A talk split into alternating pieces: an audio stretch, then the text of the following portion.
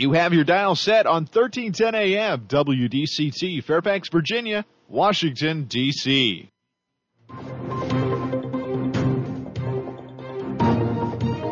워싱턴과 미국 그리고 세계의 흐름을 짚어보는 라디오 워싱턴의 시사 토크쇼 워싱턴 전망대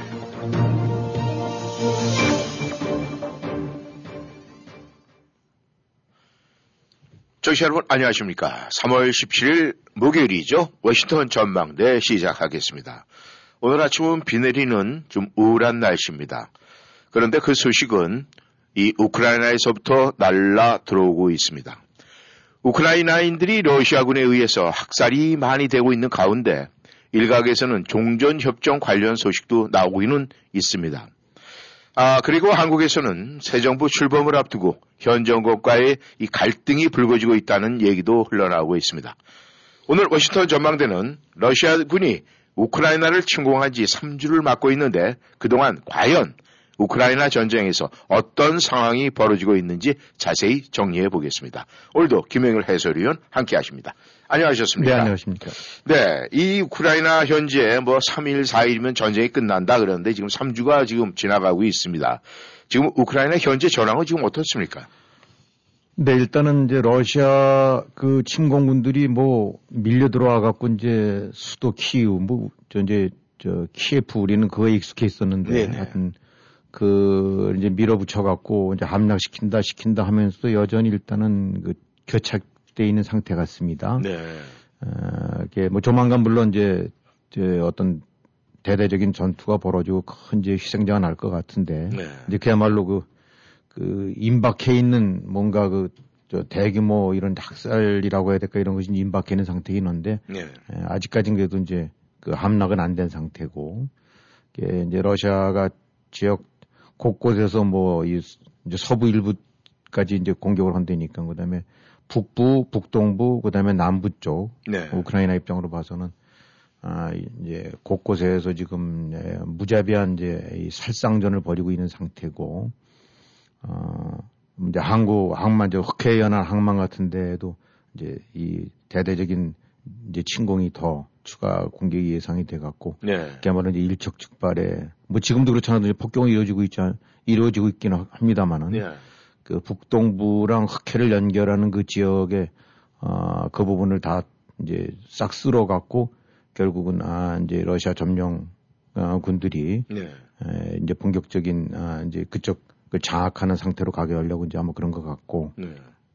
지금 젤렌스키 대통령 같은 경우는 뭐 하여튼 어, 캐나다라든가 유럽, 그 다음에 어제 같은 경우는 이제 어, 미의회 의원들을 향해서 음. 어, 이제 지원과 호소를 하는 이제 그런 식으로 진행이 되어 있고 말씀하신 대로 이제 한편으로는 어, 이제 평화협상이라고 할그 평화라는 말이 웃기죠. 음. 어, 이제 종전협상 내지 어떤 식으로 그것이 진행이 되고 있는데 일단은 뭐 미국 같은 경우는 예, 어제 이제 바이든이 아, 푸틴을 이제 워 크리미널로 규정을 했는데 이게 뭐 말 한마디 같긴 하지만 주는 의미가 크죠. 네. 어, 단순하게 이제 어떤 국제 간의 국가 간의 전쟁 교전 상태라는 거는 약간 제3자적인 입장인데 이제 전범이라는 거는 분명히 가치가 어, 그 속에 이제 개재가 되고 네. 그에 대한 이제 판단을 하는 거기 때문에 물론 푸틴이 전범인 거는 뭐 다 이미들 누구든 공감하는 얘기입니다만은 어, 어떻게 보면 이제 미국 대통령이 이런 말 자체는 미국의 완전히 공식적인 입장 이 전쟁을 보는 시각, 그 다음에 푸틴에 대한 평가 이런 것들이 이제 고스란히 배워나가니까 가장 강력한 규탄이 되겠죠. 네. 에, 일국의 대통령이 전범 소리를 네. 듣는 다는 거는 그야말로 아, 이제 러시아 자체로 봐서도 어, 수치자 수, 이제 수모고 네. 또 지, 씻을 수 없는 이제 죄가 되는 거죠. 특히 음. 전범들 같은 경우는.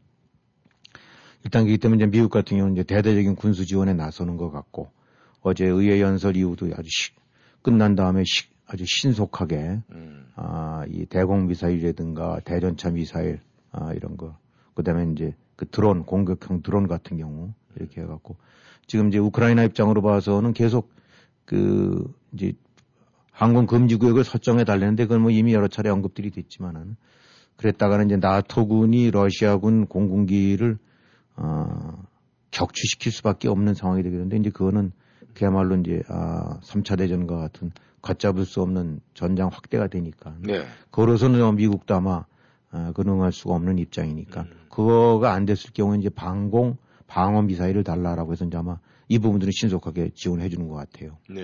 음, 그래서 이제 전황을 본 주변국들 보는 데면 어쨌든 이제 미국을 필두로 한 서방국들, 특히 유럽국들의 음. 어, 지속적인 경제 압박, 제재 네. 가 계속 가해져서 이제 러시아 경제에 어, 이제 타격을 주고 있고 일본 같은 경우도 보게 되니까 어저께 어, 이제 무역 그 최애국 대우 네. 아, 이 부분을 러시아에 대한 걸 이제 철회한다라고 그러니까 음.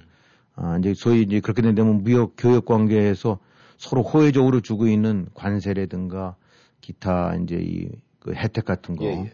같이 공평하게 나누는 부분에 관해서 이제 예, 그 부분을 배절하게 되고 나면 어, 물품세 이제 관세가 오를 수가 있고 네. 여러 가지 불이익이 오게 되죠. 음. 그러니까 전반적으로 전 세계가 러시아를 압박하고 어, 이 배제시키고 그야말로 이제 왕따시키는 네. 어, 이 어떤 국가 반열 내지 동등한 이런 저거에서 이제 그 배제시키려는 움직임들이 가속화되고 있고 러시아군 같은 경우는 이제 급하고 그러니까 어, 이 무자비한 이제 폭격이나 이런 거로 이제 결국은 우크라이나랑 한쪽에서는 종전 협상을 하면서 또 한편으로는 어, 이 여의치가 않으니까 이 무자비한 그냥 민간 가리지 않는 네. 예. 그런 폭격 포격으로 해갖고 어, 우크라이나를 이제 겁을 먹게 하고 음. 그래서 빨리 굴복시키려는 그런 양동 작전을 시행하고 있는 것 같고 예.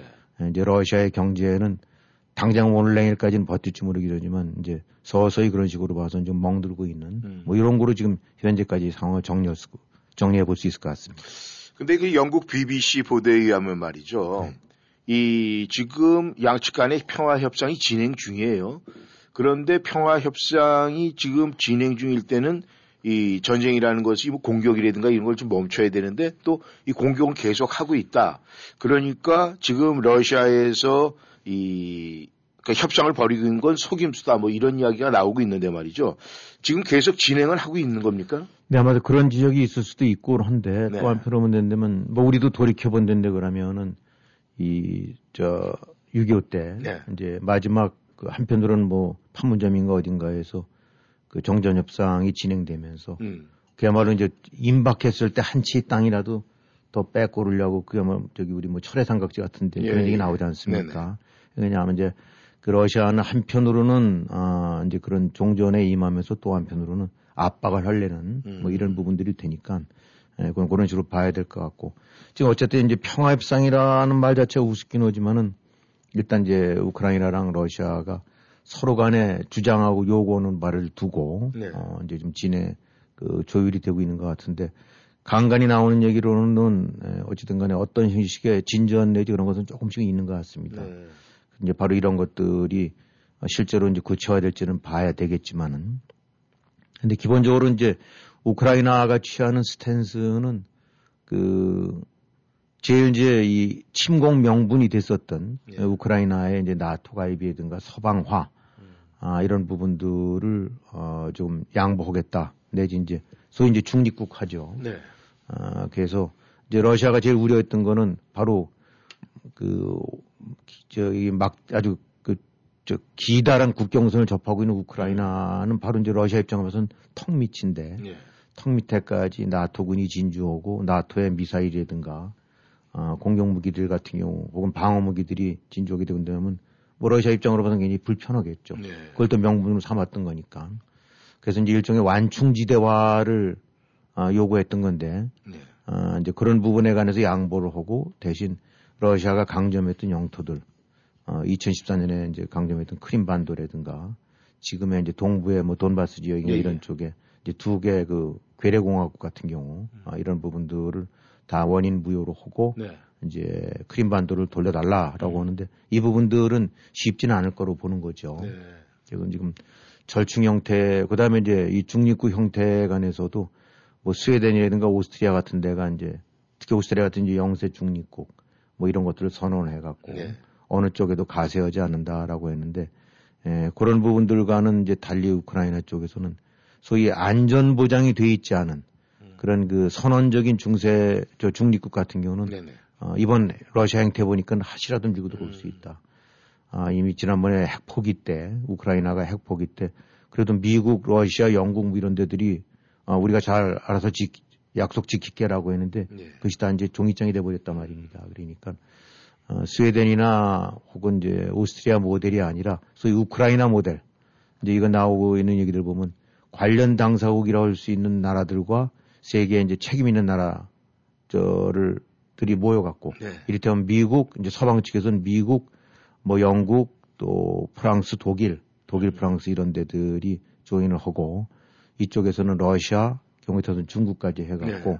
중립국으로 남을 테니까 아 함부로 쳐들어가지 마라. 음. 쳐들어갔을 때는 이번에 이제 이거 나토에 가맹이 안 되다 보니까 아, 러시아 공격을 일방적으로 당해도 어떻게 그 다른 국가들이 개입을 못 하지 않습니까? 네. 지원하는 거 외에는. 그러니까 이제 그럴 때는 만약 러시아가 다시 밀고 들어오게 되고 나면 이 조약에 혹은 협정에 의해서 네. 미국과 영국이 어, 군사력으로 지켜준다. 음. 뭐 이럴 든지 이런 걸 요구하는 것 같아요. 네. 근데 이제 그 과정에서는 여러 가지 이제 어, 미묘한 점도 있고 기술적으로 어려운 점들도 있는데 우크라 입장에서는 당연히 한번 당하고 나니까 네. 예, 그런 부분들을 요구할 수 있을 거라고 봅니다. 그래서 결국은 지금 영토 포기 러시아 입장에서는 아, 강점했던 영토 포기 그 다음에 우크라이나 입장에서는 중립화 내지 완충지대는 좋은데 음. 그 대신 이런 침공으로부터의 보호 네. 보장 네. 네. 이런 부분들이 이제 얼마만큼 접점을 찾느냐. 음. 아, 지금 뭐 러시아 쪽에서 흘러나온 얘기는 2월 24일 침공했던 지역에서는 어, 그 이후에 들어왔던 데는 다 나가 안 되는데 뭐 그거는 해당이 안 되거든요. 그리고 네. 우크라이나 그 크림반도는 남아 있고 음. 그러니까 더군다나 그 두 개 괴뢰 공화국을 인정을 허래낸 건데 그렇게 했다가는 그건 결국 영토가 떨어져 나가는 건 똑같거든요. 그렇죠.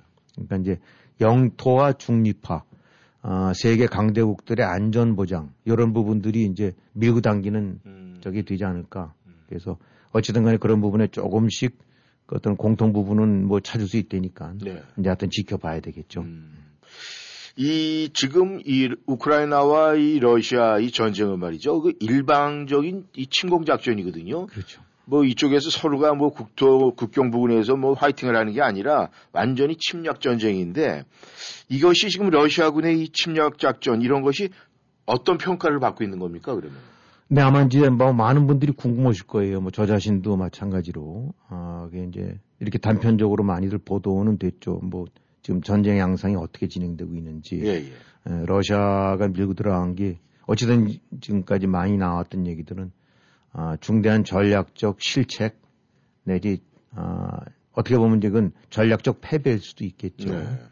아, 기본적으로는 아, 이 굉장히 이제 부정적이고 어, 시원찮다라는 음. 이제 평가를 받고 있다고 얘기할 수 있겠죠. 네. 뭐그 원인이라든가 이런 부분들은 이제 러시아 자체 내에서도 찾아보기로 하겠지만 어쨌든 내용적으로 드러나는 거.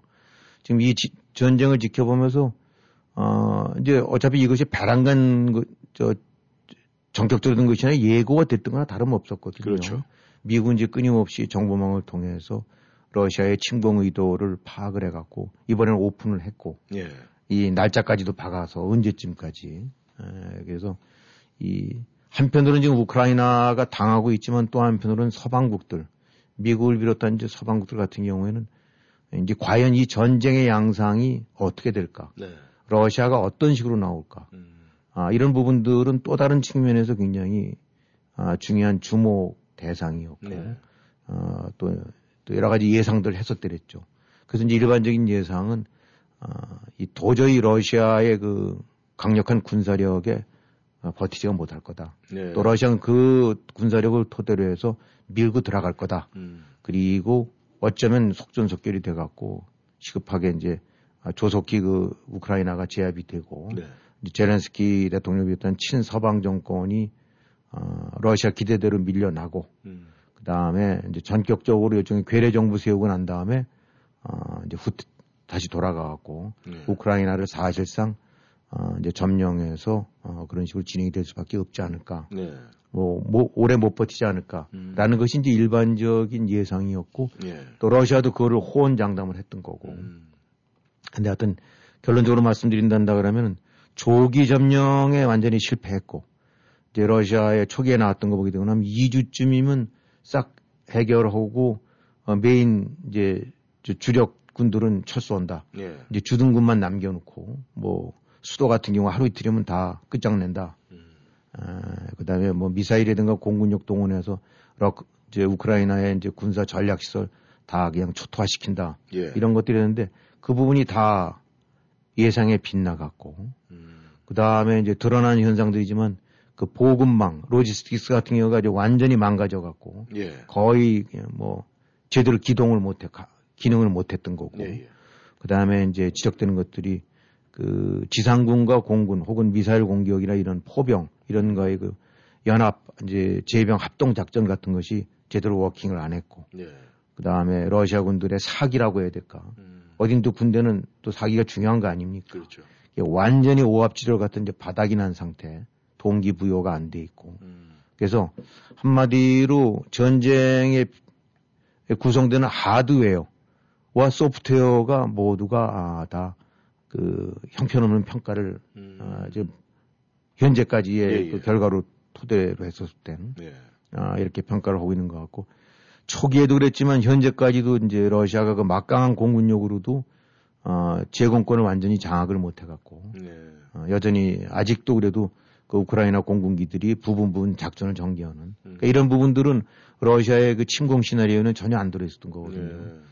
예. 예를 들어서 이라크 같은 경우 밀고 들어갔을 때 그 뭐 방패 작전인가 이런 것들을 할 때 보게 되고 나면 그 이라크의 공군력이라든가 포병 이런 것들을 그야말로 초토화시켜 버렸거든요. 음. 그러니까 일방적으로 하늘을 완전히 점검하고 점유하고 나서 보니까 뭐 이라크 지상에서는 탱크들이 다 아, 초토화가 되고 음. 어, 미사일 방어망 공군력들이 해, 완전히 저 해체돼 버리고 나니까 그야말로 이제 무방비 지대에서 마음껏 음. 어, 장악을 오면서 할 수 있었던 건데 그런 거를 기대했는데 러시아가 완전히 이번에 보니까 아주 전혀 어, 그, 그런 걸 못하고 특히 이제 놀라워 이 전략가들이 놀라워하는 거는 그 러시아가 그 막강한 공군력으로 미사일 같은 거로 해서 초기에 이제 그 공항들 같은 경우는 완전 점거가 안 됐나 봐요. 예. 뭐 활주로라든가 이런 부분들의 공습이라든가 점거가 제대로 안 되다 보니까 음. 아까 말씀드렸던 이제 우크라이나 공군들이 부분 부분 여전히 살아서 아, 이 이제 운영이 되고 있고 음. 그래서 하여튼 이 지금 군 전략가들이 공통적으로 나오는 보도를 보게 되고 나면 대체로 참 우크라이나군이 그 여러 가지 열악한 그 장비라든가 이 전력 갖고 잘 버티고 있다. 참 놀랍다라고 하는데 그거 이상으로 surprising 한 게 어떻게 러시아가 저렇게 죽을 쑤나 음. 라는 부분들을 또 역시 야 저건 정말 뜻밖인데라고 네. 그렇게 하는 것 같아요. 그래서 음.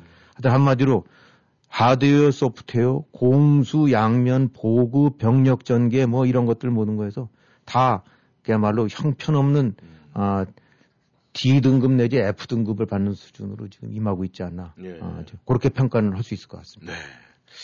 아, 워싱턴 전망대 여러분, 지금 우크라이나 소식을 지금 듣고 있습니다. 아, 여러분께서 전하는 말씀 듣고 다시 저희가 돌아와서 아, 진행하도록 하겠습니다. 버지니아 타이슨스 지역에 새로 오픈한 TW 골프. 골프용품 판매는 물론 최첨단 장비를 구비한 전문가가 몸에 꼭 맞는 클럽을 제작해드립니다. 최신 스크린 장비로 아동, 성인, 초보 레슨부터 필드 레슨까지 지도해드립니다. 3월 20일까지 젝시오 MU 가방을 포함한 거의 모든 클럽에 대해 10% grand opening 세일합니다. TW 골프는 타이슨스 월마트와 같은 건물 2층에 있으며 2시간 동안 무료 주차 가능합니다. 주소는 1500 Cornerside Boulevard 비엔나. 전화 571-378-1714. 571-378-1714. 무슨 근심 있어? 표정이 왜 이렇게 어두워? 음, 치과 치료를 받아야 하는데 보험은 없고 걱정이야. 이젠 걱정하지 마. BK 치과에서 새로운 플랜 나왔잖아. 매년 199불로 1년에 2회 정기검진, 치아 클리닝, 구강 엑스레이는 물론 모든 시술을 60에서 35% off해준대. 정말 화수목요일 야간 진료한다는 BK 치과 또 대박이네. 모든 치과 진료 가능하며 편안한 진료로 여러분의 치아 건강을 책임집니다. 센터빌 H마트 주차장 건너편 BK 치과. 화수 목요일 야간 진료하는 BK 치과. 703-609-2875. 703-609-2875. 스프링필드 세퍼드 현대 떠나자 이 봄 현대차와 함께 2022 투싼, 2022 산타페 최대 40개월 0% APR 적용 그리고 90일 동안 no payment. 모든 new 세퍼드 현대자동차는 미국 최고 수준의 10년 10만 마일 무상 서비스와 owner assurance가 지원됩니다. 스프링필드 로이스데일 로드에 위치한 세퍼드 현대로 방문하세요. 703-776-9040 세퍼드 현대.com 0% APR 48개월 할부 기준은 크레딧이 승인된 분에게 해당 승용차 가격 1000불당 월 20달러가 적용됩니다. 모든 고객이 가격에 해당되지는 않으며 자세한 사항은 딜러샵에 문의하세요. 2022년 3월 31일까지 유효합니다.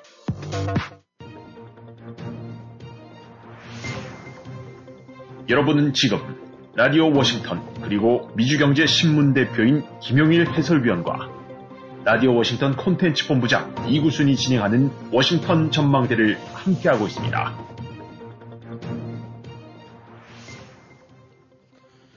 전하는 말씀 듣고 다시 돌아왔습니다. 지금 우크라이나와 이 러시아 사태를 보면서 이 러시아 쪽에서 볼 때는 이 문제가 우크라이나 국민들이 민주라는 단어에 이제 익숙해졌다. 그렇기 때문에 정말 생각하지 못하는 그런 아, 아, 힘이 지금 솟고 있기 때문에 버티고 있다 이런 얘기가 나오고 있는데 또 반대로 이 세계 최강의 하나라는 러시아군 어떤 문제 때문에 그것 때문에 지금 아 뭐 성공을 하지 못하고 있나 뭐 이런 의문점이 지금 제기가 되고 그렇죠? 있습니다. 예.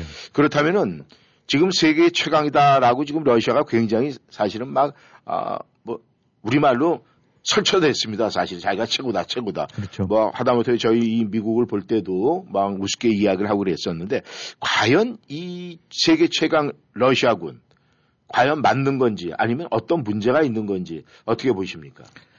근데 이제 그 푸틴이 그 러시아 이제 그 소련에 해체된 이후로 해서 지금까지 이제 집권 한 20년 이렇게 해오면서 어 많이 이제 재건을 하고 특히 이제 뭐 극초음속 미사일이라든가 이런 것들 해서 이 비대칭 전력 쪽으로 해갖고 뭐 미국과 핵은 비슷비슷하지만 재래식으로도 이제 앞섰다. 예. 뭐 이래갖고 사실 기고만장해서 드렸죠. 그리고 이제 그런 걸 토대로 해서 뭐 약체 우크라이나 그냥 하루거리도 안 될 거다. 라고 음. 공언해 왔고 많은 나라들이 미국까지 포함해서 다음 또 그렇게 믿었었고. 네. 근데 이제 현재 보면 도대체 뭔 문제가 있느냐. 아, 뭐 여러 가지 이제 하나하나를 다들 알 수는 없습니다. 어쨌든 드러난 걸 본다는데 그러면 아, 러시아군 같은 경우는 뭐 이미 세계가 공인했던 특히 이제 지상군 쪽에 포, 포병이라든가 기갑, 아, 이런 쪽에 이제 막강한 전력 탱크 수라든가 이 뭐 포, 어, 재원이라든가 이제 사거리라든가 네. 뭐 이런 것들, 그 다음에 지상군 병력 같은 걸 해서 유럽에 그 많은 나라들이 있지만은 다 연합해서 하더라도 도저히 러시아에는 상당 그 감당할 수 없는 예. 그런 아주 막강한 특히 어, 뭐 핵은 더 말할 것도 없지만은 지상군을 갖췄다고 했는데 그 지상군이 이번에 완전히 어, 좀 우습게 돼버렸단 말이죠. 예. 근데 뭐 하나하나가 다 디테일한 분석들은 안 나옵니다만 하여튼 드러난 것들을 보게 되고 나면은 일종의 이제 그, 그 전력의 정예화 아, 이런 부분들이 이제 비교를 하는데 네. 음, 우리가 이제 영화 같은데 이렇게 덜어 보게 되고 나면은 아, 이제 전쟁과 관련된 영화들 보게 되고 나면 그 러시아라든가 뭐 중국은 많이 그래도 깨꾸름해 졌는데 네. 러시아 연결된 거 보게 되고 나면 무슨 함정이 등장할 수도 있고 아니면 잠수함이 등장할 수도 있는데 이렇게 보게 되고 나면 이렇게 페인트가 벗겨졌다거나 음. 녹이 쓴 이런 장비들 네네. 이런 것들도 보게 되는 경우가 있는데 예, 예. 이게 한마디로 이제 그렇다는 거죠. 음. 멀리서 봐서는 그렇다는 잠수함인데 음. 안쪽에 들어가 보게 되고 나면 곳곳에 그냥 겨우 유지는 되지만은 음. 아, 이 하나하나의 그 디테일한 부분. 우리가 같은 집을 보더라도 어디는 기름기가 흐르는 집이 그것이 외형을 떠나서 안에 보게 되고 나면 하나하나의 부분들이 그렇죠. 잘 가동되는 집이 있고 네. 집은 버젓한데 보게 되고 나면 변기 막히고 뭐 창틀 깨지고 이런 꼭 네. 그런 양상이라는 얘기죠. 음. 근데 이제 특히 그 전력들이 이번에 나타난 문제점이 미국 같은 경우는 우리가 알지 알다시피 지원병 체계입니다. 예. 아, 한국은 이제 징집병 체계죠. 예. 아, 그뭐 이스라엘이든가 한국 같은 데는 이제 이 강제 징집을 하는 건데 네. 통상 강제 징집 체제와 지원병 체제는 이게 좀 다르다는 거죠. 음. 이제 미국 같은 경우는 자발적으로 돈 받고 임하는 거기 때문에 소위 다 이제 프로페셔널 쪽 부분들이 훨씬 강화돼 있고 예. 보급이나 이런 것들도 물론 좋지만은 근데 이제 이 지원병이라는 건 어떻게 물어봐서 이제 끌려가는 음. 저건데 이스라엘처럼 완전히 국가가 이제 그렇게 돼 있는 데 아니고 그러면은 어떻게 보면 이제 그야말로 때우고 나오는 음. 음, 이런 식인데 러시아가 지금 이제 지원병과 징집병이 같이 이제 이렇게 병이 되고 있는데 음. 징집병의 비율이 크면 클수록 이제 전력은 약화된다는 거예요. 음. 왜냐하면 제대로 보급이 안 되기 때문에. 예, 예. 근데 지금 나타난 거로 봐로는 러시아 군들, 침공군들이 한 20에서 25% 이상이 지원병들인데 음. 이 지원병들은 원래 해외 전투에는 참여를 안 시키는 것 같아요. 네. 그러다 이제 급하니까 이렇게 온 것 같은데 이, 아, 저 징집병. 예, 예. 근데 이 징집병들이 징집이라는 것이 보게 되고 나면 아, 근무 연한이 1년입니다. 1년이요. 네. 그러니까 한국 같은 경우는 이제 3년 섭외했다가 점점 줄어들죠. 예, 예. 근데 이 근무 연한 1년이니 이게 뭐 왔소 갔소 하고 음. 할거 아닙니까? 이 젊은 저, 그렇죠. 저 징집병들이. 그런데다가 이제 초기에 나왔던 얘기가 뭐냐면 무슨 특수작전인지 뭔지 어디로 왔는지도 모르고 끌려왔다가 와보니까 우크라이나더라. 음. 이런 식이니까 소위 그 어떤 사기라든가 폭, 그 어떤 전쟁의 명분 이런 부분에서도 그 충분히 교육이 안 돼 있고 네. 동기부여도 안 돼 있고 이- 이 징집병들 자체가 미숙한 음. 아 그야말로 오합지졸 그 되는 거죠. 네. 아 그냥 탱크는 몰고 군용 트럭은 몰고 보급 차량은 모는데 아 그야말로 이 프로페셔널과는 전혀 거리가 먼 네. 이러다 보니까 이 특히 징집병들이 이제 수송 차량이라든가 뭐 군장비 보수라든가 음. 이런 데 쪽에 많이 투입이 됐다는데 아, 딱 봐서 이상하고 무섭고 이거 아니다 싶으면은 쉽게 전투를 포기하고 네. 근데 이 여기에 반해서 이제 우크라이나 군들은 그야말로 나라가 망하고 있고 지금 음. 가족이 저 당하고 있으니까 죽기 살기로 좀 버티는 거니까 음. 그런 작은 전력 차이 같지만은 아, 그런 부분들이 어, 뭔가 한계 상황에 부딪혔을 때 한쪽은 끝까지 죽고 살기로 버티는데 한쪽은 쉽게 포기하는. 네. 그러다 보니까 탱크도 포기하고 도망가고 음. 어, 그 다음에 어디는 그 분대 단위, 소대 단위로 해서 집단으로 그냥 이탈해 버리는. 음. 이런 것들이 큰 아, 이제 금을 가게 하는 거고. 음.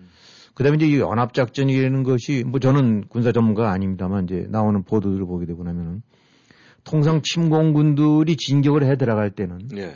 이제 특히 이제 지상군들이 들어갈 때는 아저뭐 영화에도 보듯이 이제 전차 같은 거가 앞에 가게 되면 그 뒤로 쭉들 보병들이 그렇죠. 쫓아가지 않습니까? 그다음에 이제 포병은 저저 멀찌감치 뒤에서 아, 미리 앞을 쏴대고 네. 아, 그래서 가장 기본적인 교범이 지상군 병력이 들어가기 전에 포병과 공군용 미사일로 이제 전개되는 지역 앞부분을 미리 초토화시키는 거. 예.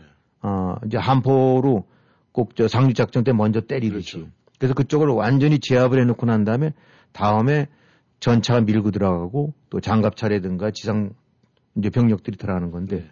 이것이 아주 가장 기초 중의 기초인데 그렇지가 않다는 거 이번에 나타난 거 보면 아 뭐 나토 사령관들 이렇게 지냈던 사람들이 이제 보도에서 나온 거 보면 이 정말 완전히 헝클어졌다는 거죠.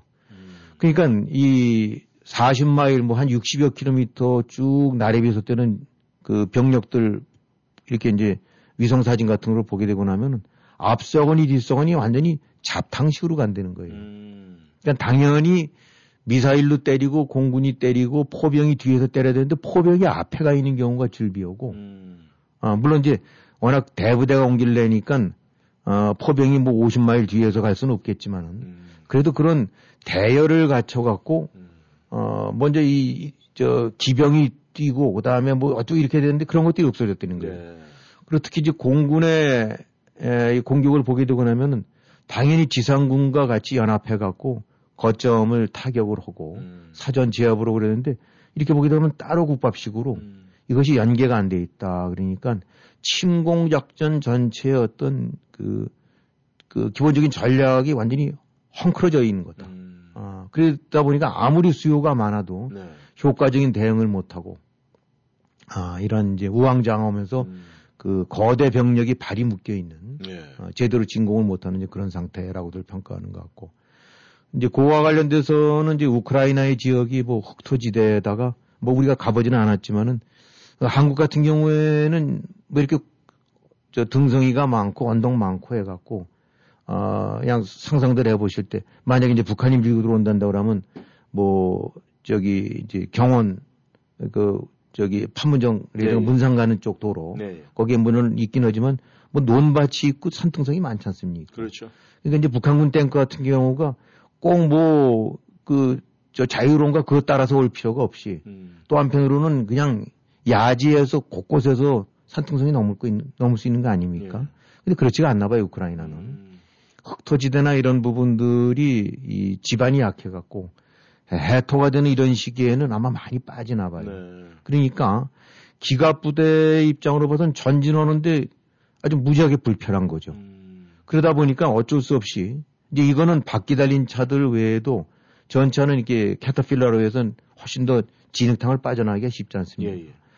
근데 이, 이게 조금만 길가를 벗어나게 되고 나면은 그야말로 진흙탕 지대 비슷하게 되니까 음. 어떻게 이 진, 저, 전개를 하면서도 도로를 졸졸졸졸 따라하는 수밖에 없는 그런 양상이 돼버린 것 같아요.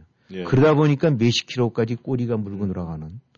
근데 이렇게 이 대부대가 이 부채살처럼 퍼져서 진행하는 것이 아니라 음. 한 줄로 군인학교 애들 뭐 적어듯이 오고 나니까 이건 고스란히 그 저항군 결국 이제 우크라이나군의 포병이라든가 미사일 드론 음. 이런 공격에 노출이 될 수밖에 없다. 네. 음.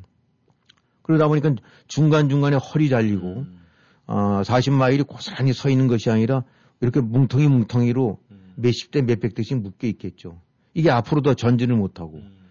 어, 논밭 같은 데 들어간 데 되고 나니까 천상 견인을 해야 되려면 견인 차량이 와야 되는데 그 우리도 알다시피 그 견인 차량이 삥 돌아서 자유롭게 가면 되는데 음. 도로 따라가려면 그 얼마나 정체가 오겠어요. 그렇죠. 이제 그런 형상이 좀 벌어지고 있는 것 같아요. 그러니까 이제 이런 부분도 역시 그 러시아군이 그 대거 병력과 장비를 갖추면서도 신속하게 음. 어, 기동하면서 그 제압을 할 수 있는 그런 여건이 이제 아- 상실이 돼버린 거죠. 음. 그냥 고스란히 당하고 있는 어, 자꾸 이제 이리저리 곳곳에 얻어맞고 있는 이유도 네. 바로 이런 여건들이 이제 종합적으로 어, 작용이 되고 있는 것 같습니다. 김 의원께서 말씀하신 그 징집병, 그러니까 전쟁할 의사가 없다, 이런 것이 그 전쟁터에서 병사들의 사기에 크게 작용을 할 것 같은데, 이 반대로 이 우크라이나 쪽에서 볼 때는 우크라이나 병사들은 점령군한테 점령당해서 죽느니 전투에서 죽는 게 낫다, 뭐 이런 생각으로 이런 정신 무장을 하고 있다고 합니다.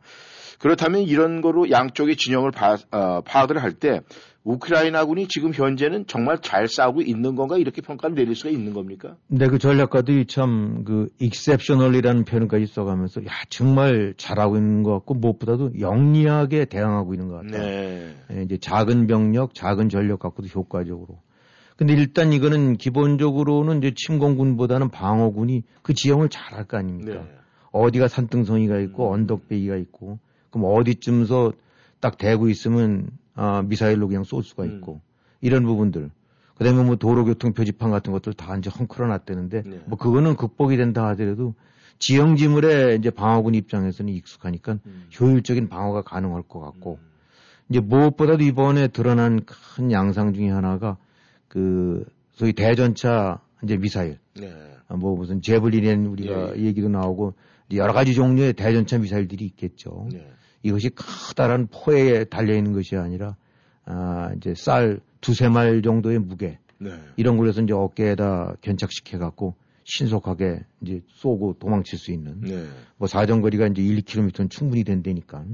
그러니까 언덕비 같은 데 이렇게 납작하게 엎드려 있다가 탱크들 쭉 나타나다 나면 대여섯 발 쏘고 얼른 이제 도망가 버리는. 네.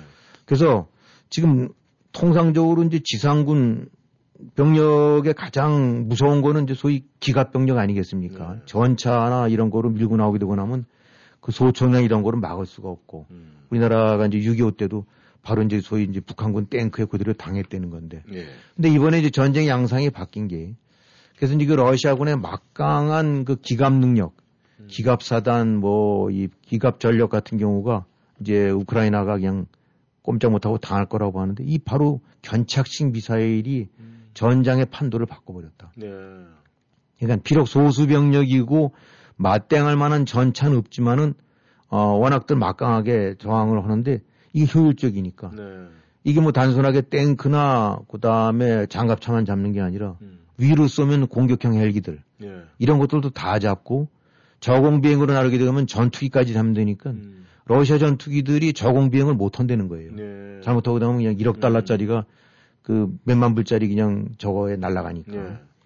근데 어찌됐든 간에 공격군 입장에서는 길게 2, 30마일 나래비선 대열이 뭐 어떻게 밖으로 빠져나갈 수도 없고 사나 죽으나 도로 따라가야 되는데 거기 곳곳에서 숨어 있어서 허리 자르듯이 자르는 이런 탱크 미사일, 음. 대전차 미사일로 공격을 받고 나니까 지금 탱크가 이게 별거 아니지 않느냐 이게 음. 이별 효능을 발휘하지 못하냐 얘기까지 나오고 있을 정도로 예. 그래서 이제 그 우크라이나군이 실제로 죽기 살기로 잘 싸우고도 있고 네. 어, 지형 지물을 이용해서 효율적인 공격과 최대한도의 소수 인력 내지 소수 전력으로도 피해를 주는 것도 잘하고 있는 건데도 불구 그것도 사실이지만 기본적으로 지금 이 대전차 미사일에는 이런 건 지금 미국도 이번에 많이 준다고 그러고 예. 어, 유럽군들도 이제 많이 지원하는데 최소한도 3만 기 이상이 들어갔다니까 이론적으로 봐서는 전차 몇천 대는 얼마든지 잡을 수 있을 만한 음. 능력을 가지고 있는 거니까 이게 이제 러시아군 그 쫙 이제 그야말로 폼 잡으면서 이 저 탱크 대열이 전 저 진공하는 데 있어서 결정적인 장애물이 좀 되고 있다라고 얘기하고 예. 있습니다. 아, 이제는 뭐 전쟁은 지금 현재 진행형이고 뭐 협상이다 이런 얘기는 오가고 있습니다만은 뭐 믿을 수는 없고 이제 문제는 이 러시아 쪽에서 3일 전쟁 뭐 자기네들은 뭐 큰 소리 쳤어요. 근데 지금 이제 3주가 돼 가는데 문제는 그 나라의 수도 거기가 함락이 되느냐 안 되느냐의 전쟁의 승패가 달려 있는데 우크라이나 수도 이 키예프, 키이우가 함락이 될 것 같습니까? 지금 뭐 지금 잘 버티고는 있지만 이제 워낙 그이저 전력 차가 크기 때문에 결국은 함락될 수밖에 없다라고는 보는데 네. 음, 이제 그 과정에서 지금까지의 전례로 봤을 때는 러시아군도 엄청난 이제 대가를 치를 수밖에 없겠다. 음. 이제 특히 아 이 시가전이라는 거는 이 이제 야전 또 들판에서의 전쟁과는 또 다른데 네. 뭐 짐작하시다시피 시가전이 오면 어느 어 고층 빌딩 뭐 이런 빌딩들이 다 이렇게 자리 잡고 있는 거 아닙니까? 네. 그러니까 지금 결국은 제일 당하고 있는 것이 미사일 저 견착식 미사일인데 음. 이게 사거리마다 모퉁이마다 건물 옥상에서 아니면 건물 어느 방에서 음. 뭐 이렇게 하듯이 곳곳에 도사려서 들어오게 되고 나면 이게 끝이 없다는 거죠. 음. 그러니까 그냥 이제 이걸 막기 위해서 키예프, 이제 키우 같은 데를 공습이든 미사일로 해서 초토화시킬 수는 있긴 하겠지만 네. 아무리 퍼부어도 그래도 도시 전체를 다 이 폐석 더미로는 못 만들고 음. 그 곳곳에 숨어 있을 수 있기 때문에 이게 감당이 안 된다는 겁니다. 그래서 네. 이제 특히 아, 이 밀고 들어갈 때는 이 건물 이제 시가전 같은 경우에는 건물 하나하나를 제압을 해야 된다는 거예요. 음. 그리고 방마다 다 뒤져야 된다는 거예요. 네. 그렇지 않으면 얼마든지 남아있다 배후에서 뒤에서 쏠 수 있으니까. 음. 그러니까 이거를 건물 하나하나를 생각해서 20층짜리, 30층짜리를 샅샅이 뒤지고 파괴하고 하려니 이게 얼마나 힘들겠어요. 음. 그러니까 물리적으로 이게 보통 어, 그 큰 대가를 치를 수가 치르지 않을 수 없는 거고 네. 지금 어차피 지금 키우에는 한 200만 정도가 남아갖고 물론 이제 병력들이 일부겠지만 시민군 저항군들이 남아서 그냥 바리케이트 치고 뭐 화염병 만들고 요새화했다는데 이제 그만큼 아 러시아 입장으로 봐서 이것이 큰 부담이 될 수밖에 없는 거고 네. 또 무엇보다 이제 키예프 주변을 이렇게 흐르는 이제 관통하는 강, 하, 서울로 친다면 한강 같은 건가 네. 본데 그거를 이렇게 밀려드는 저 그 지류들이 많나 봐요. 네. 그 부분이 다 습지대랍니다. 음. 그러니까 거기도 역시 습지대니까 기갑군이 전격이 굉장히 나쁘죠. 음. 그러니까 이제 그런 그 천연적인 그런 저 불리함도 있고 예. 그래서 일단은 엄청난 대가를 치러야 될 것 같고 자 그럼 이제 문제는 그러면 키예프 가서 점검하면 끝이냐? 음. 근데 이게 또 아니라는 거죠. 아. 음.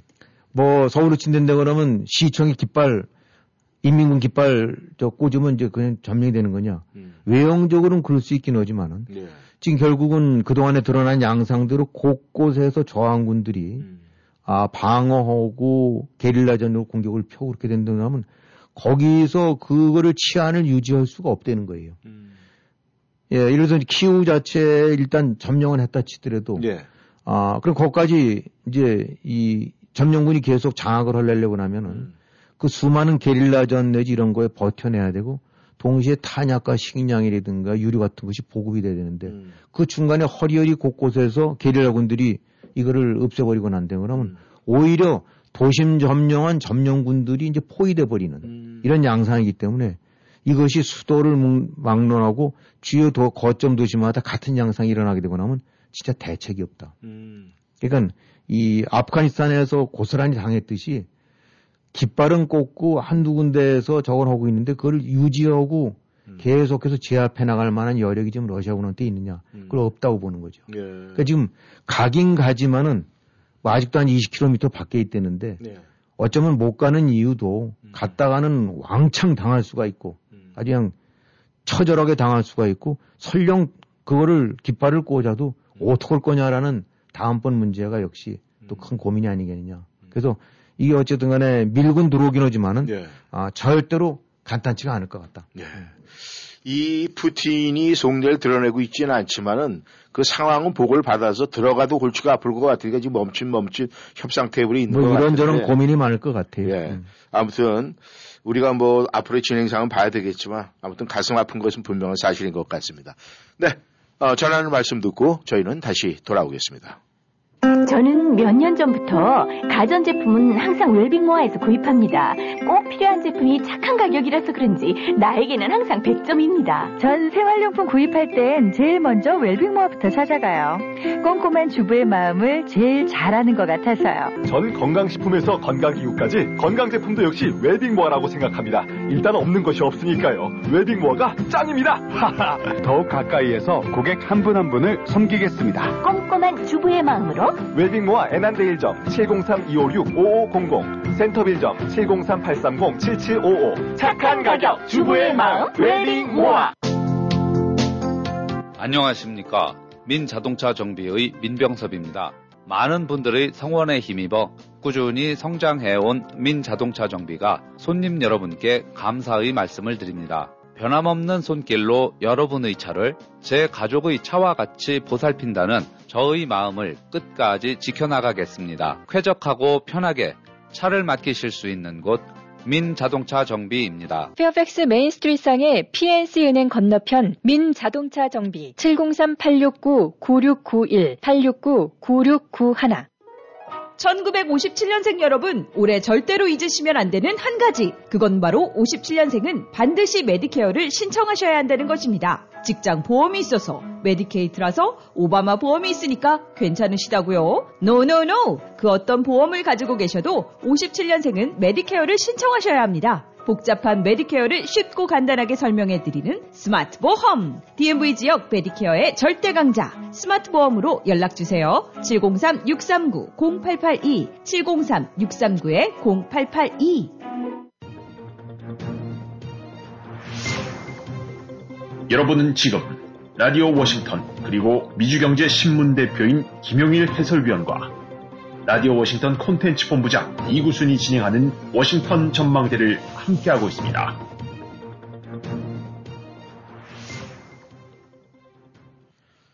전하는 말씀 듣고 다시 돌아왔습니다. 대한민국의 시선을 좀 돌려보겠습니다.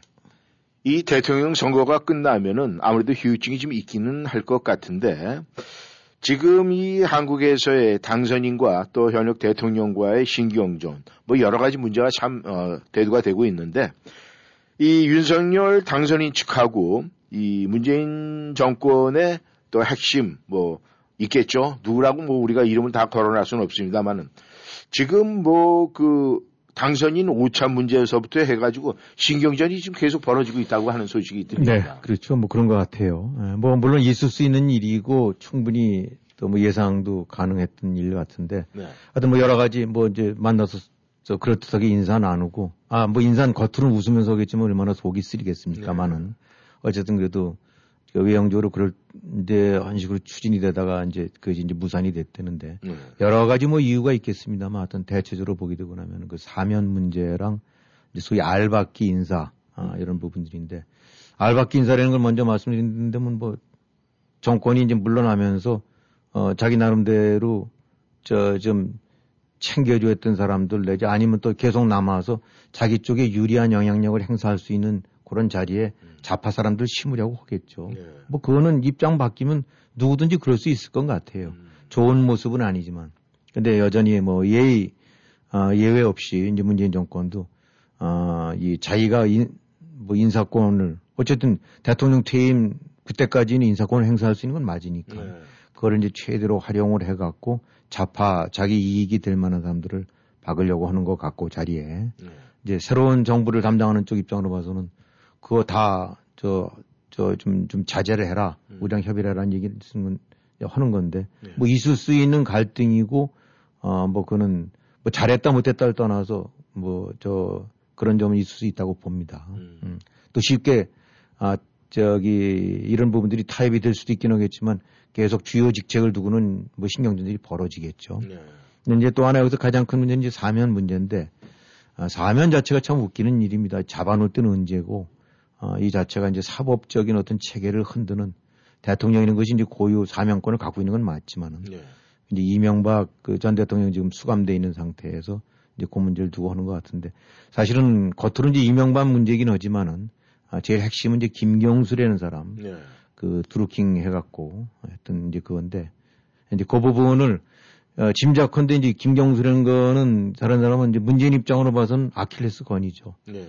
어, 결국은 지난 선거 때 온갖 뒤에서 장난질 치고 조작해갖고 어, 그런 여론을 오도했던 건데 네.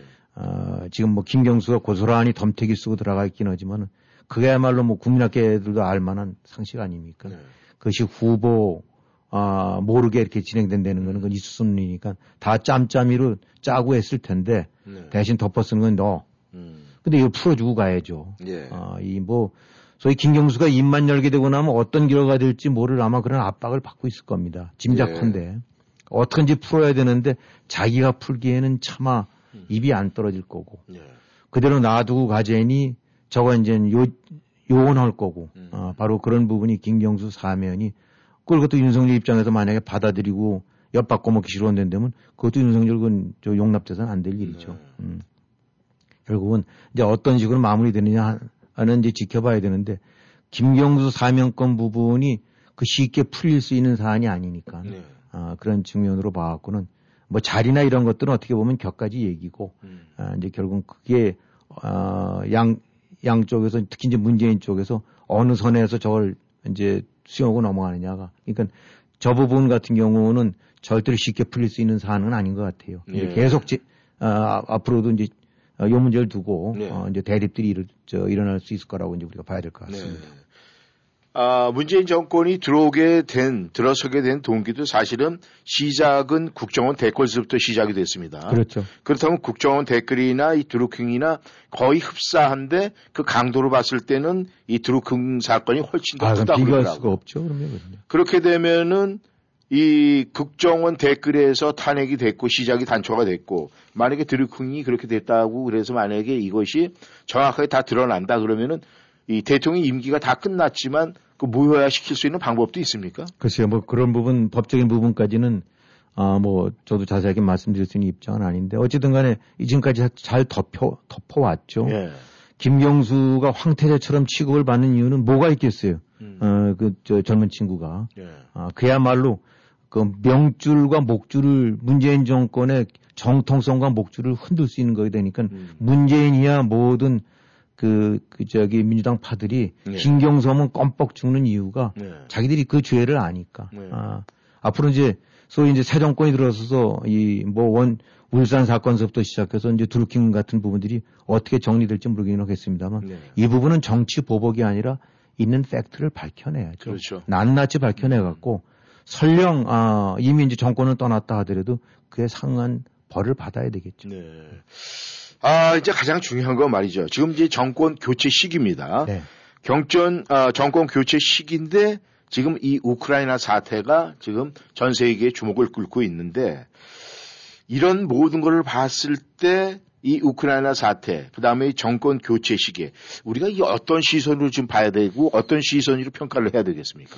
네, 지금 이제 마침 한국 이제 정권 교체기죠. 네. 아, 예, 그때 이제 이런 우크라이나 이 전쟁이라는 큰 일이 이제 일어났습니다만 여기서 주는 여러 가지 시사점들 많다고 봅니다. 네.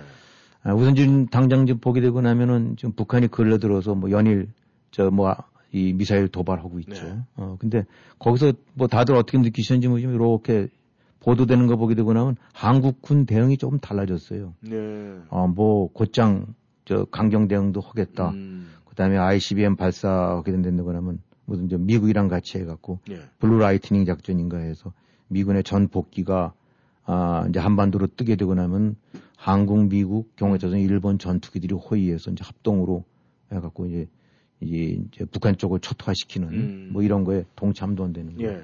이거 얼마 전까지만 해도 문재인 정권 밑에서는 김여정 뭐 이렇게 한마디 위협하니까 도발이라는 표현도 못 썼다가 네. 지금 뭐 이렇게 하게 되거나 우리도 강경 대응한다. 아, 이게 이제 분위기가 달라진 것 같은데 네. 사실 이제 문재인 정권 밑에 군대는 그저 말이 군대지 홍길동 군대였지 않습니까? 네. 아, 단 한마디 못하고 입봉하고 있는 건데 분명히 달라지고 있는 모습인데 네. 그 다음에 이제 어째 지금 그 윤석열 당선자가 이렇게 전화하는 거 오늘 보게 되고 나니까 인도 총리한테도 했다는데 네. 아, 이 일단 미국 대통령, 다음에 일본 총리, 음. 그 다음에 영국, 호주, 그 다음에 인도까지 했다. 음. 아, EU 뭐 이런 쪽 해서 여기 보게 나면 요건 지금 어, 쿼드 국가들이란 말입니다. 예, 예. 아, 그래서 이제 이 대통령의 전화, 당선자의 전화라는 것이 그냥 뭐 그 저 이리저리 아무데나 하는 것이 아니라 그렇죠. 바로 국가의 향후 정책 방향을 음. 예고하는 건데 중국과 러시아 같은데 일단은 저, 저 뒤로 하고 네. 이렇게 한다는 거는 중요한 변화를 엿볼 수 있는 음. 어, 그래서 어, 바로 이제 그동안에 문재인 정권에 의해서 그 잘못 그, 저, 들여둔 이런 큰 방향이 네네. 좀 바뀌고 있는 게 아닌가. 음. 아, 그래서 이미 이제 중국 같은 경우에는 신경을 곤두세우면서 이제 시비도 거는 것 같고. 네. 근데 중국은 사실은 이제 호주처럼 다루듯이 해야지 음. 문재인 정권처럼 했다가는 그대로 이제 완전히 그 저기 이제 하인 취급받는 건데 음. 그런 부분에서 이제 좀 변화가 있는 것 같습니다. 네. 근데 이제 하여튼 우크라이나 사태를 다시 돌아가 보는데 그러면 여기서 우리가 여러 가지 이제 볼 수 있는 것이 뭐 누구나 다 느끼실 거라고 봅니다만은 이제 몇 가지 단초들이 있는데 예. 이 결국은 우크라이나가 저렇게 당하는 거 보면은 국가의 안보는 누가 지켜주는 게 아니고 음. 더군다나 말로만 하는 게 아니다. 나아가서 상대방의 선의 이런 거 다 희망적인 사고 이런 거다다 부질없는 일이다. 음. 아, 우크라이나 뭐 저 핵 포기할 때 잘 저 지켜줄 거다 넘어오기 없어 이런 거 했는데 네. 각서까지 있고 그랬지만 아무 소용없이 당하고 있다. 네.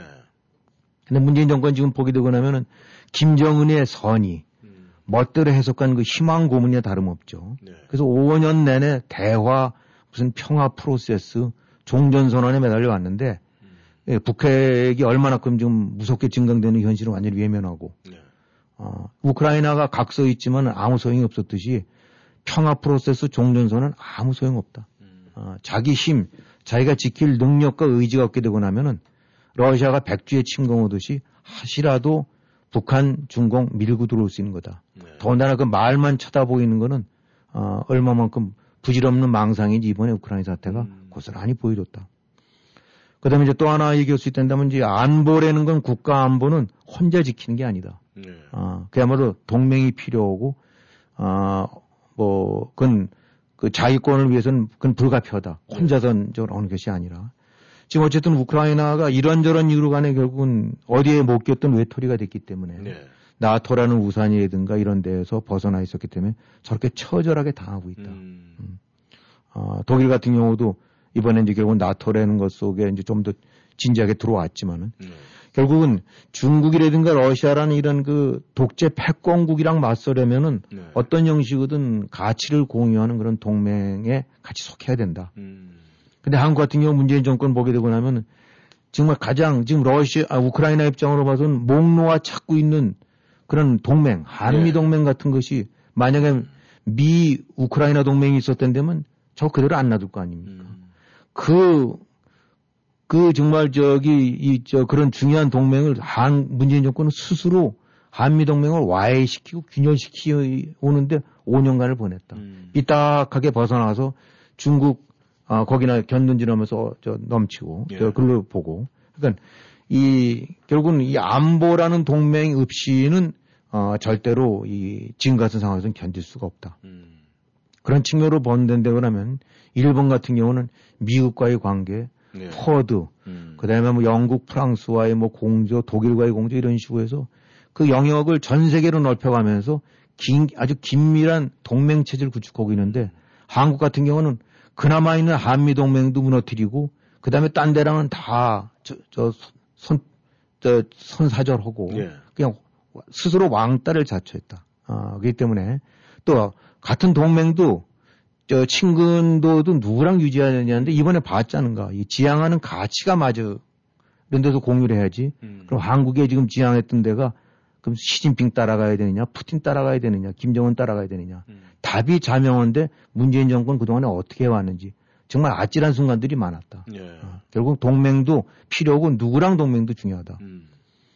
그 다음에, 아, 이번에 우크라이나 사태를 봤을 때 국민들이 얼마나 올바른 판단과 생각을 갖고 있느냐, 아, 지도자가 어떠느냐에 따라서 네. 국가의 운명이 바뀐다. 음.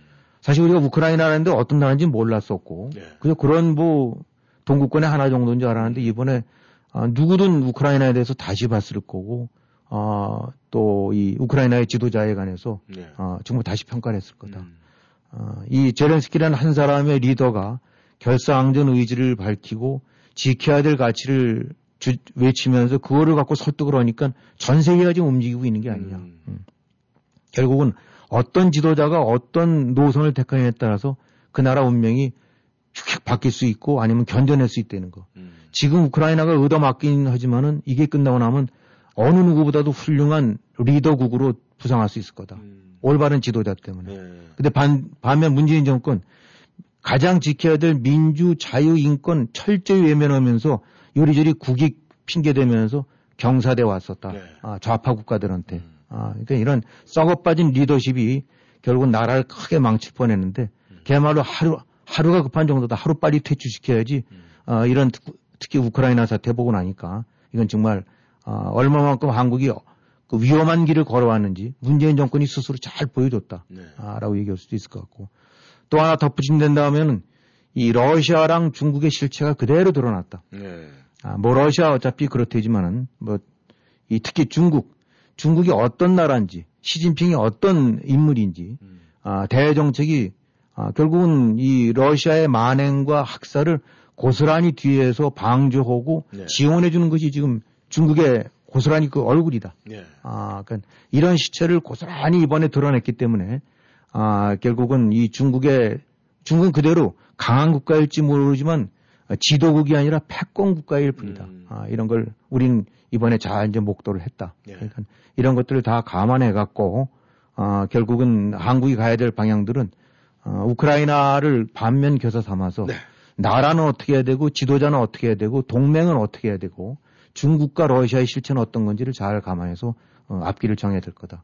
그런 측면에서 너무 어, 우크라이나 국민들한테 미안하지만 한국 국민들한테는 아, 좋은 그 어떤 하나의 그 저 반면 교사 그 상황이 바로 우크라이나 사태 아닌가 그렇게 생각을 합니다. 그렇다면 어, 김 의원님께서는 한국의 차기 정부에서 이 국가 안보 뭐 기대해봐도 되겠습니까? 지금 방향으로는 그래도 방향을 잘 잡고 있는 게 아닌가 생각이 듭니다. 김 의원님 오늘도 수고하셨습니다. 네, 수고하셨습니다. 네, 청취자 여러분 저희는 여기에서 인사드리겠습니다. 다음 주 월요일에 다시 만나겠습니다. 감사합니다. 안녕히 계십시오.